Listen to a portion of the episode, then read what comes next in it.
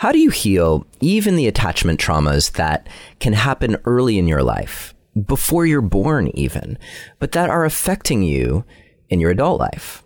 Today, we're going to explore this question with one of the world's foremost experts on healing trauma, Peter Levine.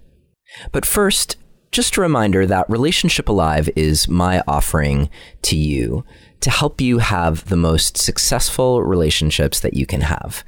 If you're finding the show to be of benefit in your life or in the lives of those you love, please consider a donation to help ensure that we can continue in our mission. To choose something that feels right to you, just visit neilsattin.com slash support or text the word support to the number 33444 and follow the instructions. And remember, every little bit counts. This week, I'd like to thank Wafa, Marie, Timothy, Karina, Sylvia, David, Angie, and Anita. Thank you all so much for your generous support of Relationship Alive. Also, if you haven't downloaded it yet, please grab for free my top three relationship communication secrets. It's a free guide that's available to you to help you stay connected no matter how challenging the conversation is that you need to have. To download the free guide, just visit neilsattin.com slash relate or you can text the word relate to the number 33444 and follow the instructions.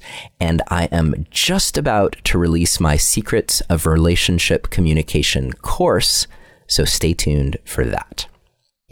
We have a Facebook community, the Relationship Alive community. If you are looking for a safe space to get support around relationship stuff with other people who listen to the Relationship Alive podcast, then join us. We have more than 3,000 people gathered on Facebook to help you. And if you have questions that aren't getting answered, then please email them to me the best thing is if you record your voice or record a little video so I can use it in the podcast and send it to questions at relationshipalive.com. And every so often, we're going to feature your questions in episodes of the podcast. All right, I think that's it. Let us get on with the show. Hello and welcome to another episode of Relationship Alive this is your host, Neil Sattin. As always, we are exploring both the relational skills and the inner healing that's required in order to show up fully in your life and in your relationships. Today, we are fortunate to have a return visit from none other than Peter Levine, one of the world's experts on healing trauma and also the creator of somatic experiencing, one of the world's foremost modalities on healing trauma of all kinds. This can be the big kinds of traumas that people think of, you know, with war and assault and things like that, or uh, it can be the smaller traumas that that still have a huge impact on us, things that happen in our childhood, things that happen in our day to day lives. So today in our conversation with Peter Levine, we're going to be talking about how our early attachment traumas affect us in our adult lives and, and what we can do about that to bring uh, more presence to our relationships. As always, we will have a detailed transcript of today's conversation, which you can get if you visit neilsattin.com slash Levine two. That's L E V I N E, as in Peter Levine, and then the number two. Uh, Peter's also been on the show a couple other times. So if you if you check out episode 127, you can listen to us talking about resilience, or I used the kind of funny form of that word resiliency.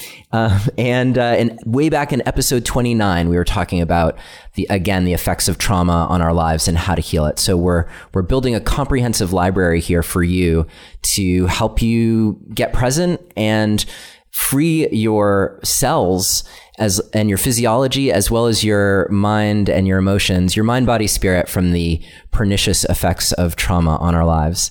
Uh, so, as always, Peter, thank you so much for joining us here today. It's great to have you again. Sure. So, let's just, without having to give the full picture, because I, I definitely think that our listeners can can go and check out those other episodes that the two of us have done together. Let's talk about what might constitute an early attachment trauma or an early attachment wounding? What kinds of things would be the kind of thing that might stick with someone into their adult lives?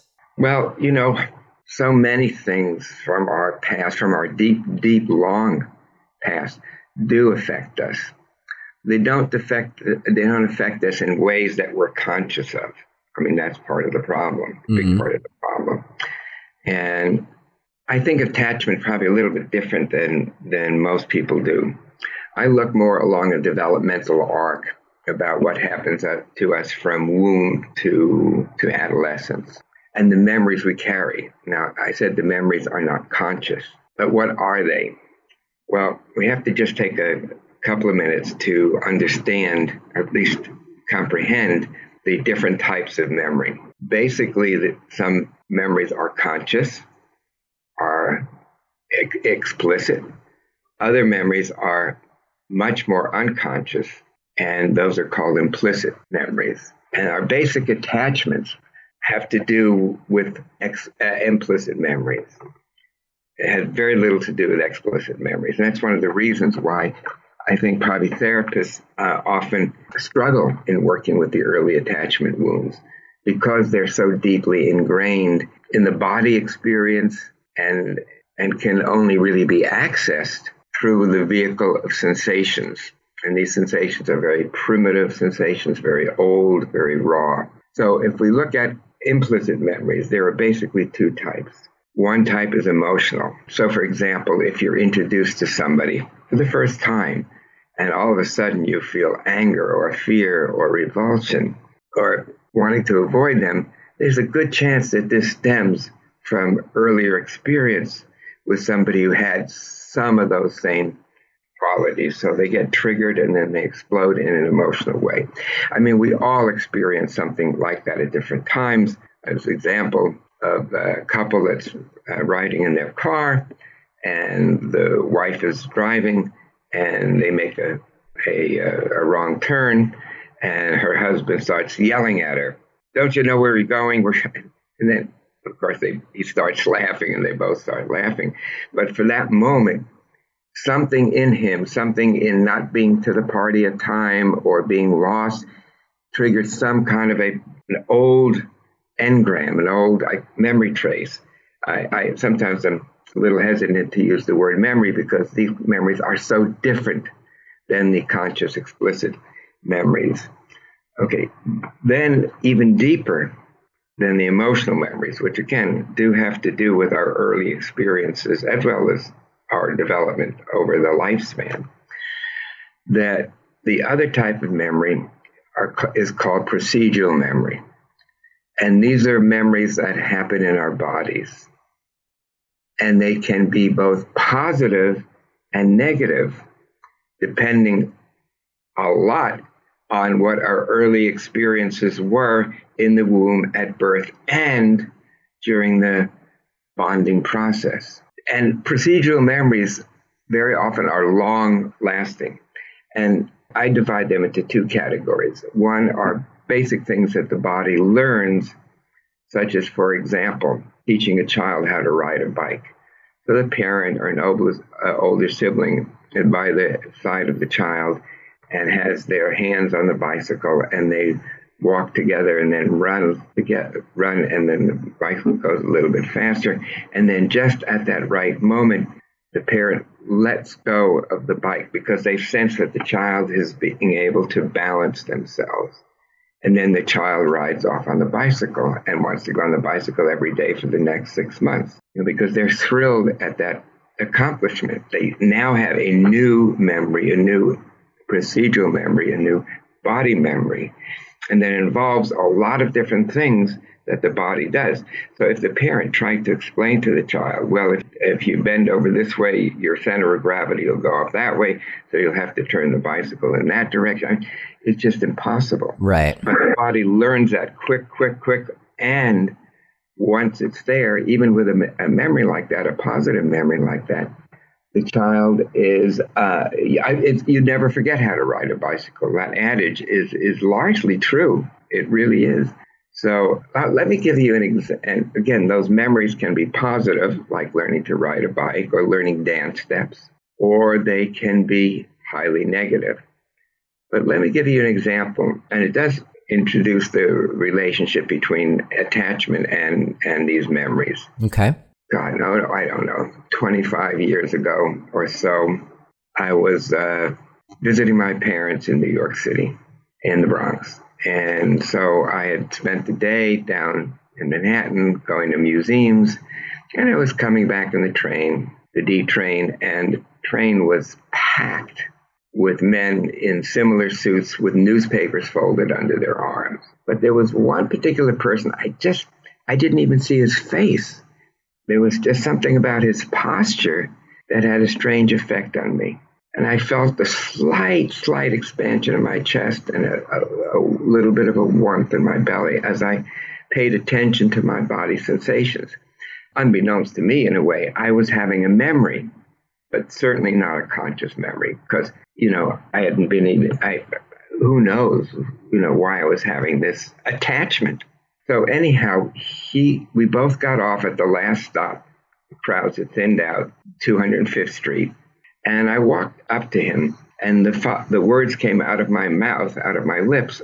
I, I wasn't even consciously aware of saying them.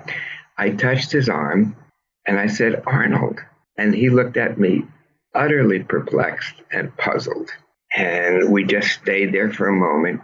And then I said, Arnold, you were in my first grade class with Miss Campini.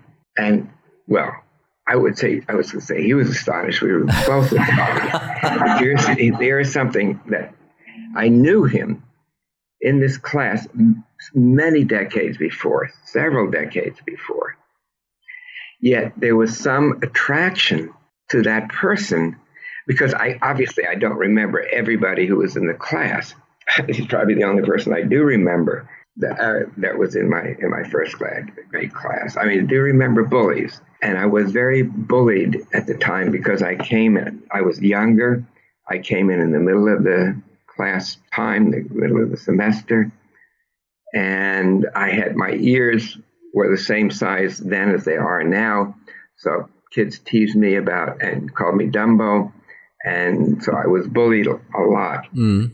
And Arnold was one child that seemed to support me, that seemed to care about me. Wow. And it wasn't even verbal support. It was some time, I just felt him some way, somehow on my side. So that implicit procedural memory is something that I've carried forth for the rest of my life. Hopefully, our early attachment figures have something like that so that when we are meeting another person for in terms of cultivating or being in a relationship or navigating the vicissitudes of relationship that we have these positive memories which have to do with approach okay keep mm-hmm. that word in mind approach okay.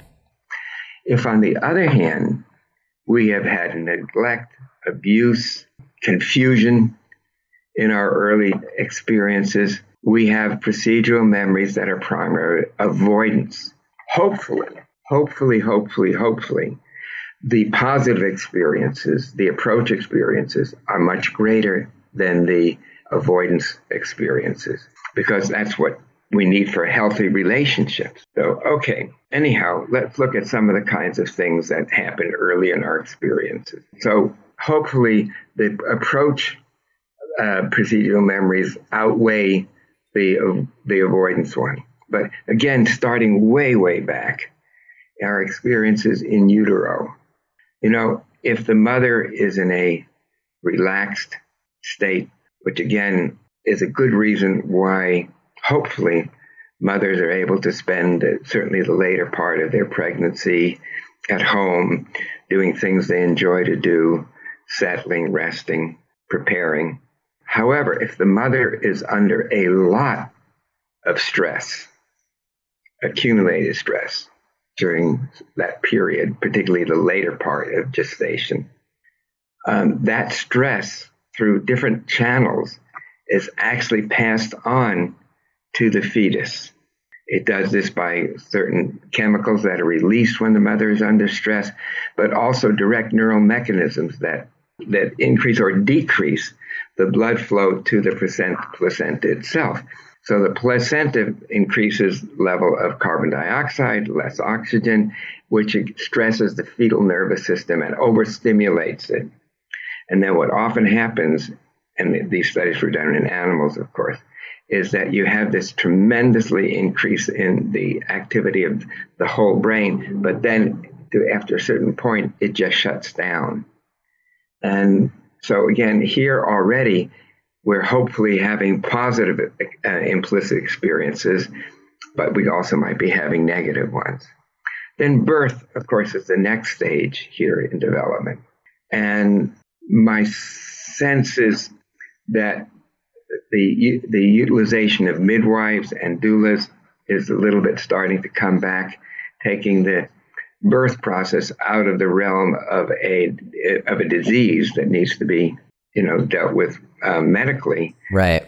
to uh, part of a natural process. But anyhow uh, and so during that time again the, the the the fetus the newborn can be extremely stressed.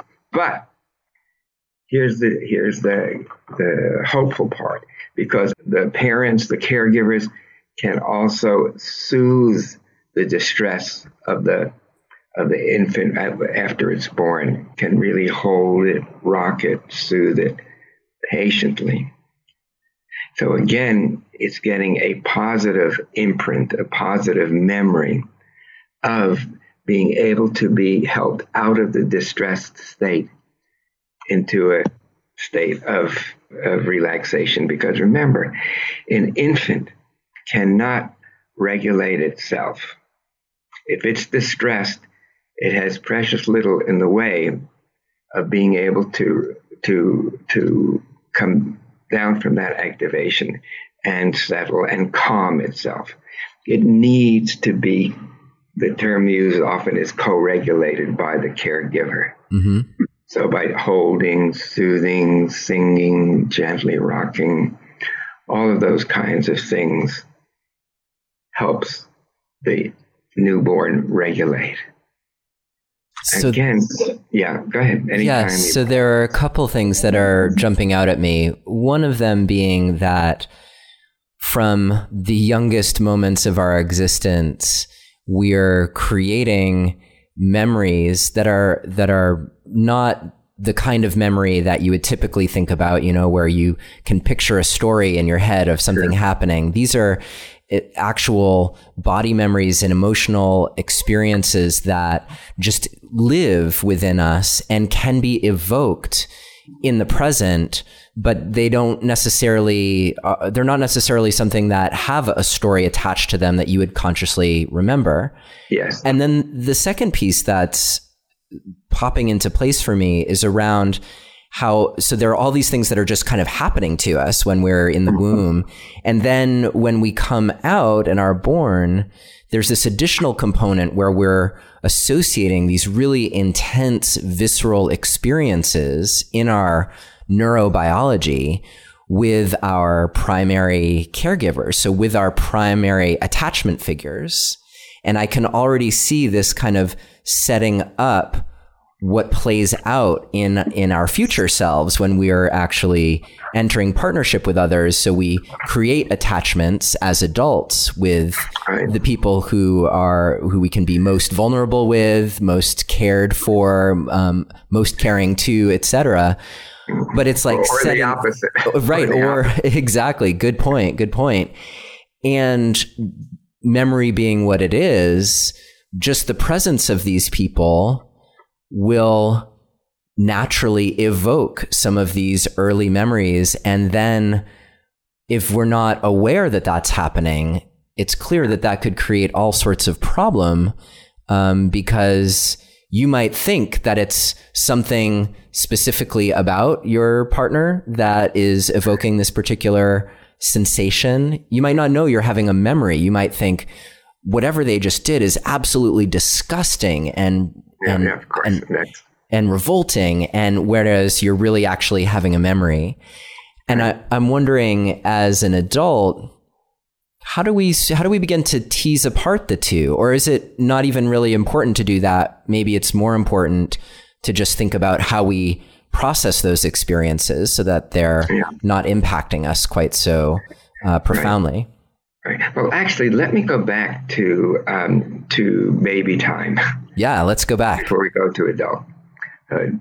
And this is um, an, this is actually an example uh, of work with a 14 month old, and the uh, the session is is um, described and along with photographs in in my most recent book, Trauma and Memory, Brain and Body in a Search for the Living Past. So again, it's how the past lives within us. Anyhow, baby Jack was born of an extremely traumatic birth. The cord was uh, uh, three t- uh, was around his neck three times. At the last minute, he turned to breech, and he had, the more the mother tried to push, the more that Jack tried to propel against the the uterine wall, he became more and more wedged the apex of the uterus. So, in other words, oh, maybe uh, some people don't know that actually the birth process itself um, is not just about the mother pushing the the baby out, but the baby actually pushing itself out. Wow. So the more Jack pushed, the more he got webbed, the more he got uh, stuck in you know in the in the um, apex of the uterus. And so they did an emergency cesarean as his heart rate was starting to go down significantly. And even so, they still couldn't pull him out. So they used suction to pull him out. And you see, this is a very traumatic birth, and he was suffering from some physical symptoms, which would have required that they do endoscopes and also uh, looking into his lungs, a, a, a, procedure which would have certainly really in, adding tremendous amount of traumatization to this for, to this infant, which has already been highly traumatized. So the baby has been highly traumatized. So I start to work with him. And again, in you'll see the, the pictures in the book, but I, I, I take some rap, uh, rattles that were made for me by a Hopi person and I rattle them a little bit to get his attention. And he's, he's alert person. Uh, but his mother says he never will, you know, uh, stay still. He'll never just, you know, stay on her lap and mold into her she never had that experience of him. So she said, he'll may come over, but then he's off to the next thing. So again, and, and she says, oh, and he can be okay when he's alone. So again, you see this thing in relationships. Uh, when we're alone, we're we we perceive ourselves to be okay, but then when we're in relationship with somebody, we can lose all of that. So anyhow, he reaches for the rattle, as I hand it towards him, and then he retracts his hand, his arm, and just it goes limp. And so he is now having a memory. He cannot talk about this memory because he doesn't really have words. And even if he could, there wouldn't be the words that could would work. So then um, I give the rap the rattle to him again, and this time he pushes against the rattle. And I say, "Yeah, that's great, Jack." You know, because he had all he was taken away. He had all these tubes, all these you know procedures that were done, and uh, he he was helpless. He was this little teeny baby, and all of these you know giants were doing these things towards him. So anyhow, we continue with this. And at one point, I put my hand on his middle back because I see that's where he stiffens when his mother starts talking about needing to, Uh, the, the doctor's wanting to do an endoscopy. So, anyhow, this time he pushes against her leg, really pushes, and he propels as though he was propelling himself through the birth canal, as though. But really, he was anyhow, after that, he just starts crying and crying and crying. It just birth cry sounds. And his mother is just astonished. She said, I've almost never heard him cry Hmm. And I've never seen tears coming down, his tears coming from his eyes. And you can see it's both a combination of amazement and relief. And she doesn't even quite know what that relief is about. Then, at, at the end of this crying, there's deep, spontaneous breaths, deep, spontaneous breaths. And he just positions himself so he can mold into the mother's shoulder. And then she knows exactly what to do now. She puts her arm around him and gently holds him. And you see them attaching. So it wasn't that she was a bad mother that prevented the attachment. That wasn't the case. It was that they got disconnected at birth. She was definitely, a, in Winnicott's terms, a good enough mother, very caring mother. But again, you see, and you, and you can see it in the pictures, her complete delight at him doing this.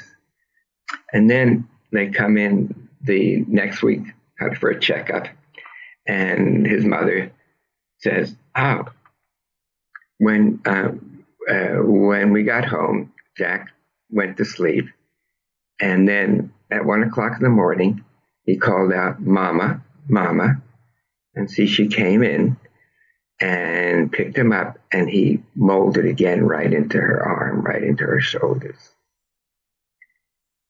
So this here is a is a definitely implicit memory, mm-hmm. and it turned out to be positive. But what if nothing had been done at that had been done at that time? Then you can certainly project ahead and probably have a pretty good guess that he is going to have difficulties in relationships, that he's going to have difficulty in getting really close, in bonding and attaching. So by being able to change that memory from the time of, of his birth, um, that really made it much more possible for him to have secure attachments in other later relationships. So even in this case, uh, in, in a case like this, where there has been trauma around the birth and around early attachment, we are still able to work with those memories they may not be as accessible as they were with Baby Jack. But, but at the same time, we can use language and imagery to help the person connect with those procedural memories and to transform them, to transmute them from negative ones, which were dominating Jack, to positive ones of approach. And again, we want a relationship. A relationship is not going to be able to really survive unless there's much more approach memories than avoidance memories. But again, these things can be shifted even in our adulthood, but they will come up in in uh, close relationships. And if we have had those uh, difficult experience, negative experience, if we were neglected, you know, when I was born, uh, the the medical wisdom at the time was first of all give the mother all kinds of drugs. And then when you're and and do not breastfeed because breastfeeding was unsanitary. I mean, oh I mean can you imagine how archaic that was? And to add insult to injury they also instructed parents not to pick not to pick up their babies when the babies were crying because the babies would just use that to manipulate them. Right. I mean, you know, I mean, you think about that. That's um, that's abuse, really, as we understand today. But that was the that was the that was the understanding at the time, the wisdom at the time. So anyhow, when people from my generation were crying and upset, we weren't held and so that's the memory that we carry that when we're upset, we will not be able to calm. So we're, if we're uh, upset in adult relationship, we do not expect to be calmed and we won't even allow ourselves to be calm. So we either avoid the relationship or become over dependent in the relationship to soothe us because we're unable to be soothed. And again, one of the things that we teach in somatic experiencing is to help people learn. This is part of working with these procedural memories to have people learn to be able to regulate themselves and for couples to learn how to regulate each other because there's a pretty good chance that if you're dysregulated, you will find a dysregulated person to um, to be in relationship with, or or opposite. Yeah. Um, so wow, there are so many things jumping out at me right now, and I I definitely obviously we're not going to go through the whole body of work of somatic experiencing right now. I, I do hope that we can offer our listeners a few things they can do when they notice these things coming out. Um, I I can all your books that I've read have been such a revelation to me, and in particular when it comes to applying uh, your work, there's a, a, rather thin book called Healing Trauma that we've spoken mm-hmm. about before. Um, that I think is just so great because it offers like a whole sequence of exercises that people can work through um, that that take you on this journey of of uncovering uh, these implicit memories and and uh, unearthing them and being able to resolve them in the moment, like you were describing, resolving um, or the resolution of your work with that with Baby Jack. Um, right. When you were describing the ways that your generation was, um, or that your parents were taught to to care for your generation when you were born, it made me also think about the way that trauma is passed from generation to generation, because what I think happened to a lot of people in my generation was that their parents were you know the product of this whole you know don't don't breastfeed the baby don't pick up the baby. And then when when they were presented with a baby that was crying or inconsolable even if they had a different sense maybe of like oh i'm supposed to be doing this differently or differently than my parents did it's evoking all of these implicit memories for my parents, um, and which makes it much more challenging for them to show up as a regulating force for their children. Right. Yeah, yeah. Yeah, well, or sometimes um, the parents will try to do the opposite of what they had experienced. And so there's another key feature here, which is also important, is that absolutely, you know, for the first several, some months after birth, the child basically has to be held and rocked uh, when it's upset. But then, you know, starting after several months into like nine months or so, um, it's also important that the, because once the child has had enough solid procedural memories, experience of being calm, being settled, then it is important to at least allow for the child to be upset for some amount of time so that they can also bring in their capacity, their gradually learned capacity to self regulate. And often, uh, parents who come where they were not picked up and, and where they were just left in this this this swamp of distress, they may um, have trouble to not immediately pick up their the baby when it's crying and then immediately hold it. So sometimes those children don't develop the uh, uh, uh, full enough capacity for self regulation, which also can be problematic in later relationships because of course we're going to be upset with things that our that our spouses do, our partners do. But the question is, do we have tools so that we don't just go into profound distress and despair every time, something happens that upsets us. So we do need to have both. I think I just mentioned this the capacity to regulate and to co regulate. And um, to get some of these skills, the, the book that you mentioned, Book CD, actually by Sounds True, called Healing Trauma, something like a pioneering program for healing trauma. I don't know, but anyhow. A pioneering program for restoring the wisdom of your body. Ah, that's it. okay. Thank you. Peter, we need to take a quick break to mention today's sponsor. Their name is Cove, and they have a special offer for you. Cove is on a mission to make migraines less of a headache. Anyone who's had a migraine headache knows that they're the absolute worst. And now it's a little easier to treat your condition from the comfort of your own home thanks to Cove. Migraines are personal to you. Therefore, every treatment plan that they offer is also personalized.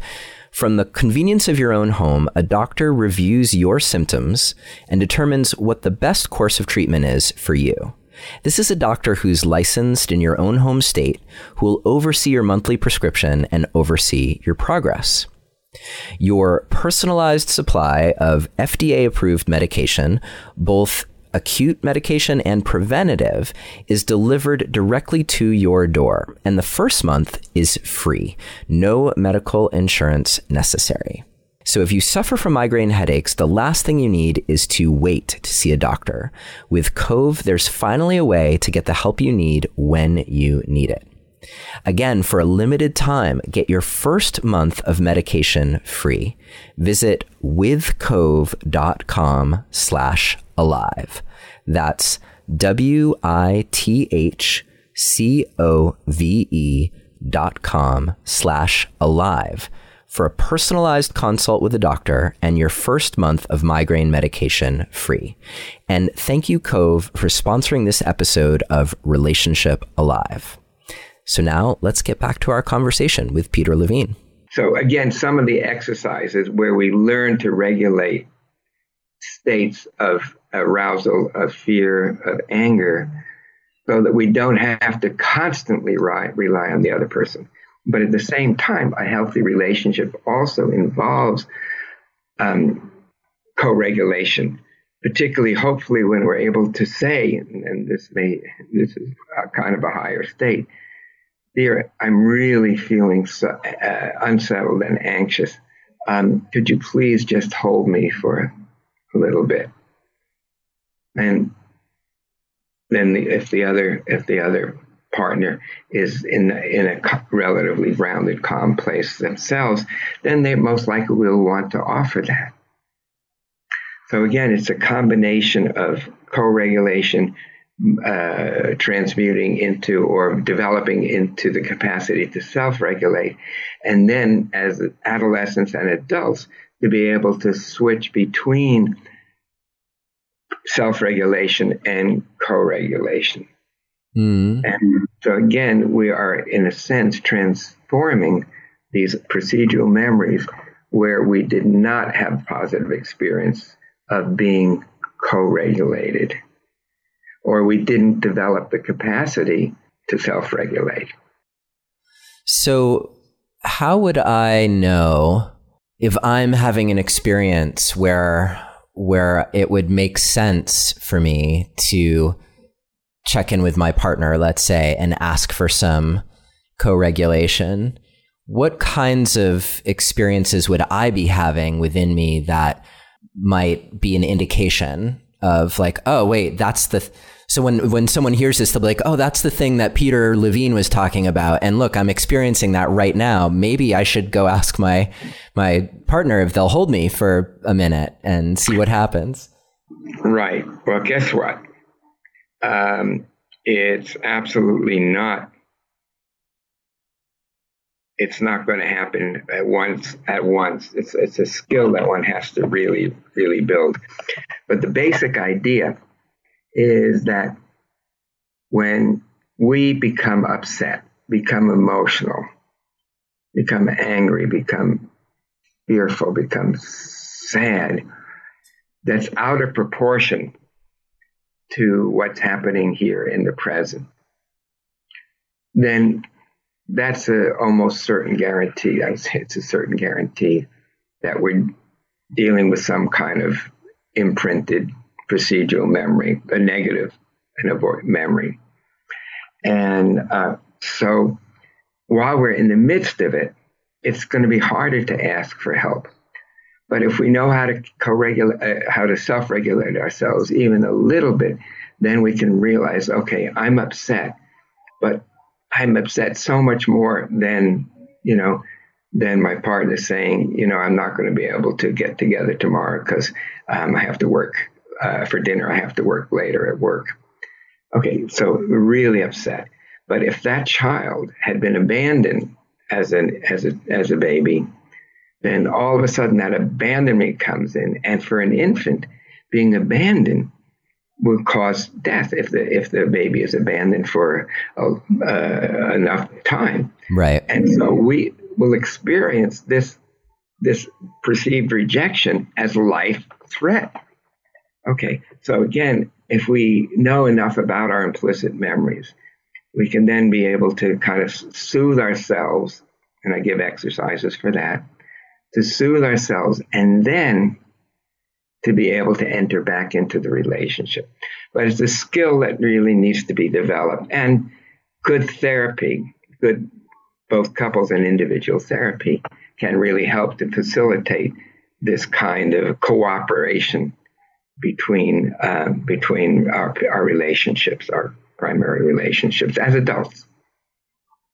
Yeah, and I've mentioned it on the on the show before, and I think when when you were on, maybe the first time you were on, we we went over the VOO um, mm-hmm. Exercise, and um, that's something that Chloe and I um, we do together all the time when we're when we notice one or the other being in a dysregulated state to help yeah. us come back into balance with each other. It's super helpful. Yeah.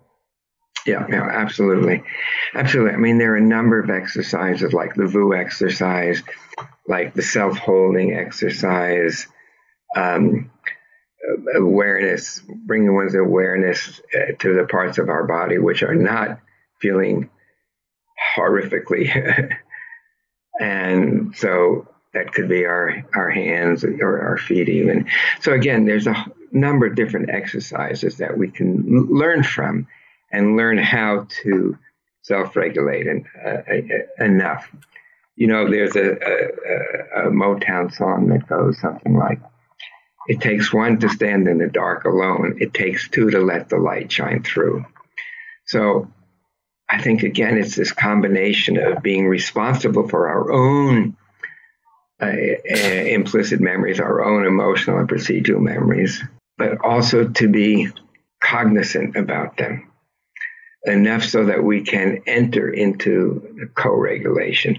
And that co-regulation really enhances the attachment, the adult attachment, and secures that relationship, solidifies that relationship, builds it into a positive experience. So, uh, you know, again, a lot of times all these things that happen to us can have these different effects that really will disrupt the relationship. Let me give you one example. I was working with this uh, woman, young woman, who was abused by a sports coach uh, when she was 13 years old. And because she was a teenager, she, she thought that he was in love with her. She certainly was in love, whatever that means, with him. And then he was, she was rejected by him anyhow, those were really uh, procedural memories. So when her husband would try to touch her, she would go into anger or revulsion and just want to push him away. So, and of course, he was deeply, deeply upset because he had no idea what to do. So I had worked with her to do a few sessions and then suggested that they would come in together and they were sitting as far away as possible from each other. And um, they talked about their resentments that he never gives me eye contact, she never gives me eye contact. And so they were talking about wanting to make contact, but they couldn't do it. So a- after this went on for 30 minutes, uh, where they were basically blaming each other, I asked if they would be able, be willing to try an experiment, and I said, "This is a, there's a risk at this. I mean, hopefully this will help, but it, it it might not. Are you willing to take that risk?" And they both said yes. So then I he I had him where he was sitting, and then I had her, and I explained this both to them, sit with her back towards him, and kind of having his uh, his uh, his knee uh, a little bit like touching her shoulder. So she could feel his contact, but it didn't demand eye contact, and it was touching in a relatively in a relatively safe way. And so, at first, I could see they, you know, they were, felt very awkward, and I encouraged them just to keep noticing their body sensations and maybe just report them out loud. And they did that for a while. And then for the first time, she could say that she felt some safety with her husband. Mm. But otherwise, it was all threat and confusion the confusion of this 13 year old adolescent. So, again, all of these things will affect our attachments profoundly. But the good news is they are things that we can do about that. So, again, I, I hope I'm not pitching too much, but I, I, I, really do recommend that people, even if they're not therapists, read trauma and memory because it really helps to explain the nature of all of these memories. So we have a better idea of the map of where we are and also the understanding of when we're hyper uh, activated or when we're shut down, which I cover deeply in uh, in an unspoken voice. So, and then of course the one that you mentioned. So all of these really talk about a map to know where we are.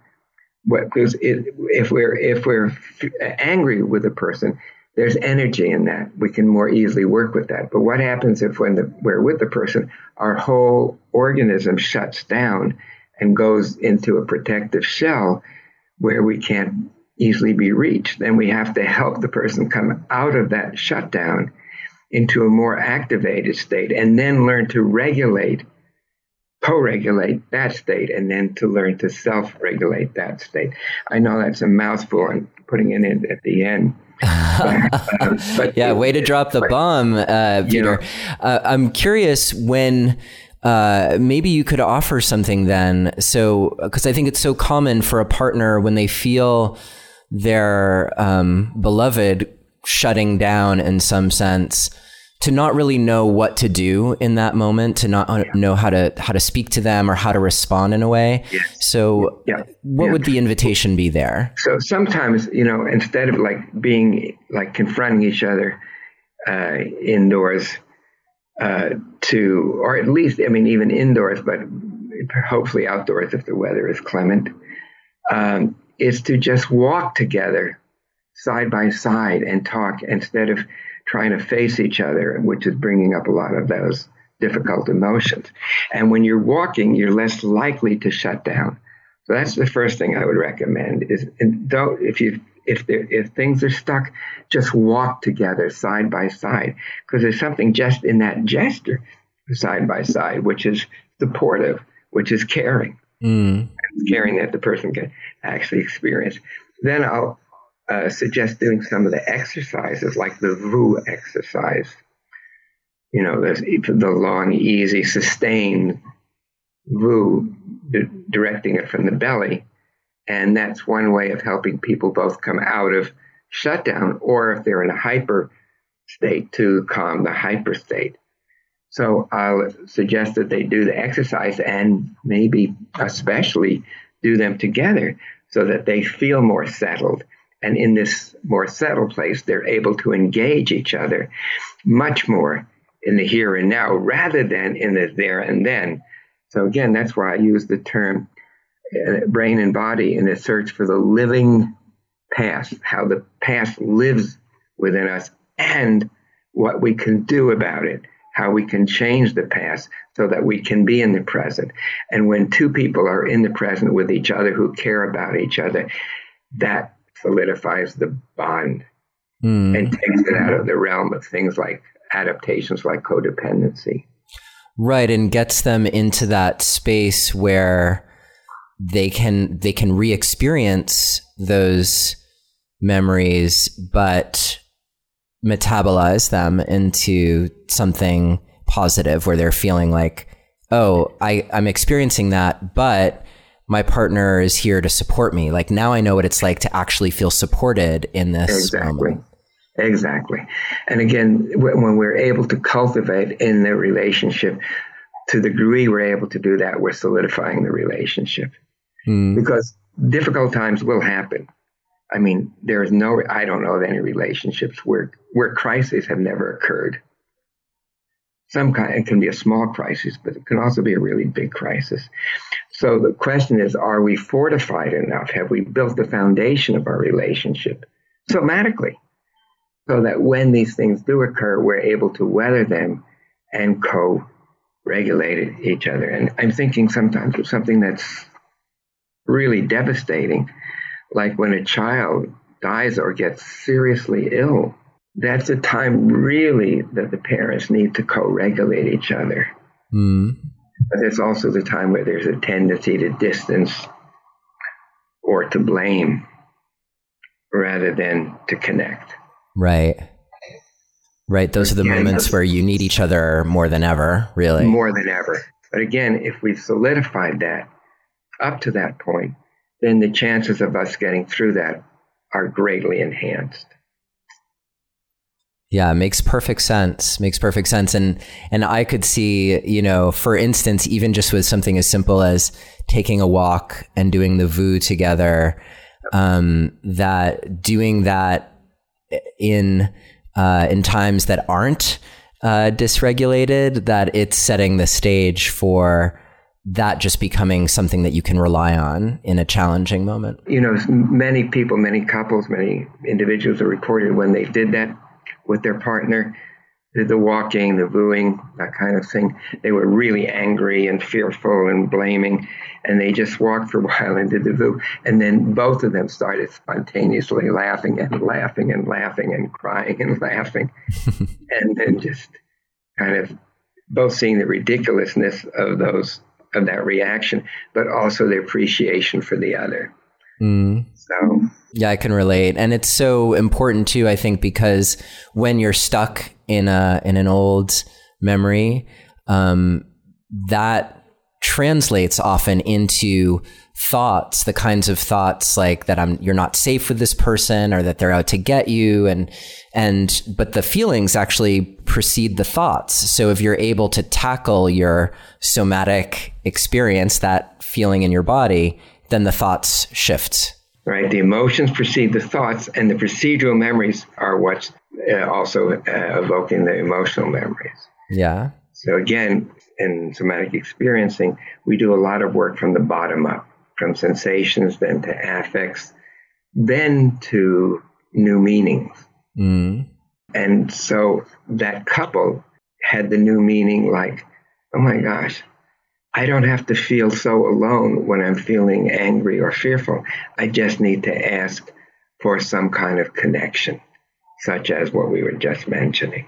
Yeah. So again, these are tools I hope that couples all know and practice a bit so that when they really when, when it's really called upon that it'll be there and again my experience is that can really determine in a crisis time whether people whether couples stay together work together stay together cooperate together or whether they split right well, Peter, thank you again for all your time and wisdom and, you know, the years and years of dedication to uh, unearthing ways to heal from traumas that happened to us before we even were aware of them. And your work is so important, I think, to uh, finding ourselves again and again in the present, especially when we're in partnership and, you know, evoking each other's uh, deep emotional experience all over right. the place and hopefully, hopefully healing together yeah. as well. Yeah. Before we go, there's some work that's a little tangential to this conversation, but I just wanted to give you an opportunity to mention it because it's so important that um, has to do with the ways that the effects of stored trauma, unprocessed trauma in our bodies result in chronic illness. And, and I know you've been hard at work on ways to help people through that.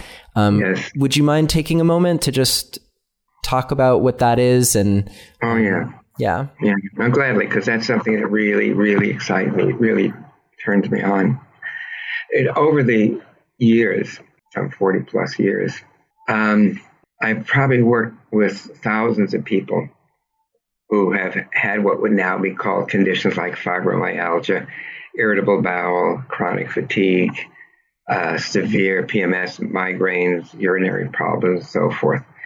And um, working with them uh, with with SE um, has been quite effective. Um, and these are conditions that don't have a medical diagnosis. They're now uh, called sometimes in medicine MUS, medically unexplained symptoms, MUS. And there's no help for many of I mean, some people do have something organically wrong, of course, and that has to be eliminated. But many of these people are just thrown from doctor to doctor, specialist to specialist with, you know, with no help. And, you know, even after the diagnosis of fibromyalgia, I think in 1982, 94, 84, uh, still very, very few physicians understood that. But certainly almost nobody understood that it was not something that was in, just in a person's head, but these were functional disorders involving our stress responses, basically. So, you know, thinking about that, there are probably at least 10 or 20 million people suffering in the US alone with those kind of symptoms.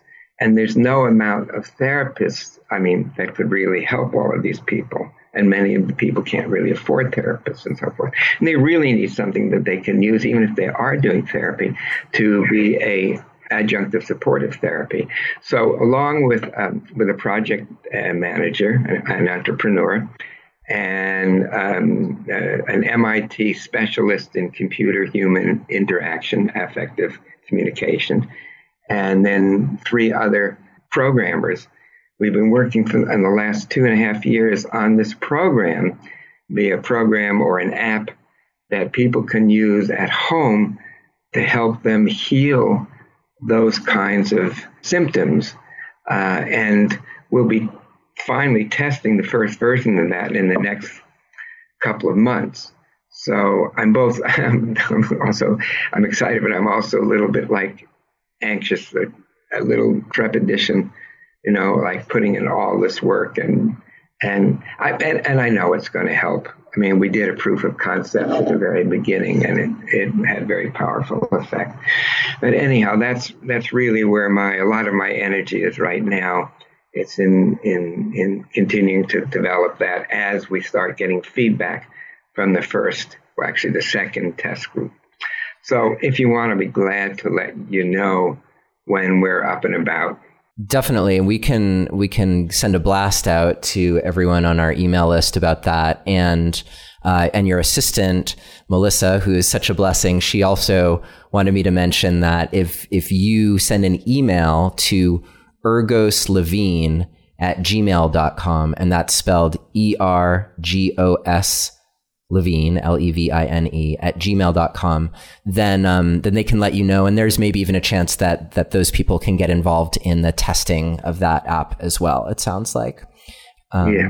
So and and of course you're always out teaching, and um, mm-hmm. people can uh, participate in your public courses. Um, There's some on the East Coast in the fall. There's a course in yeah, London in yeah. June.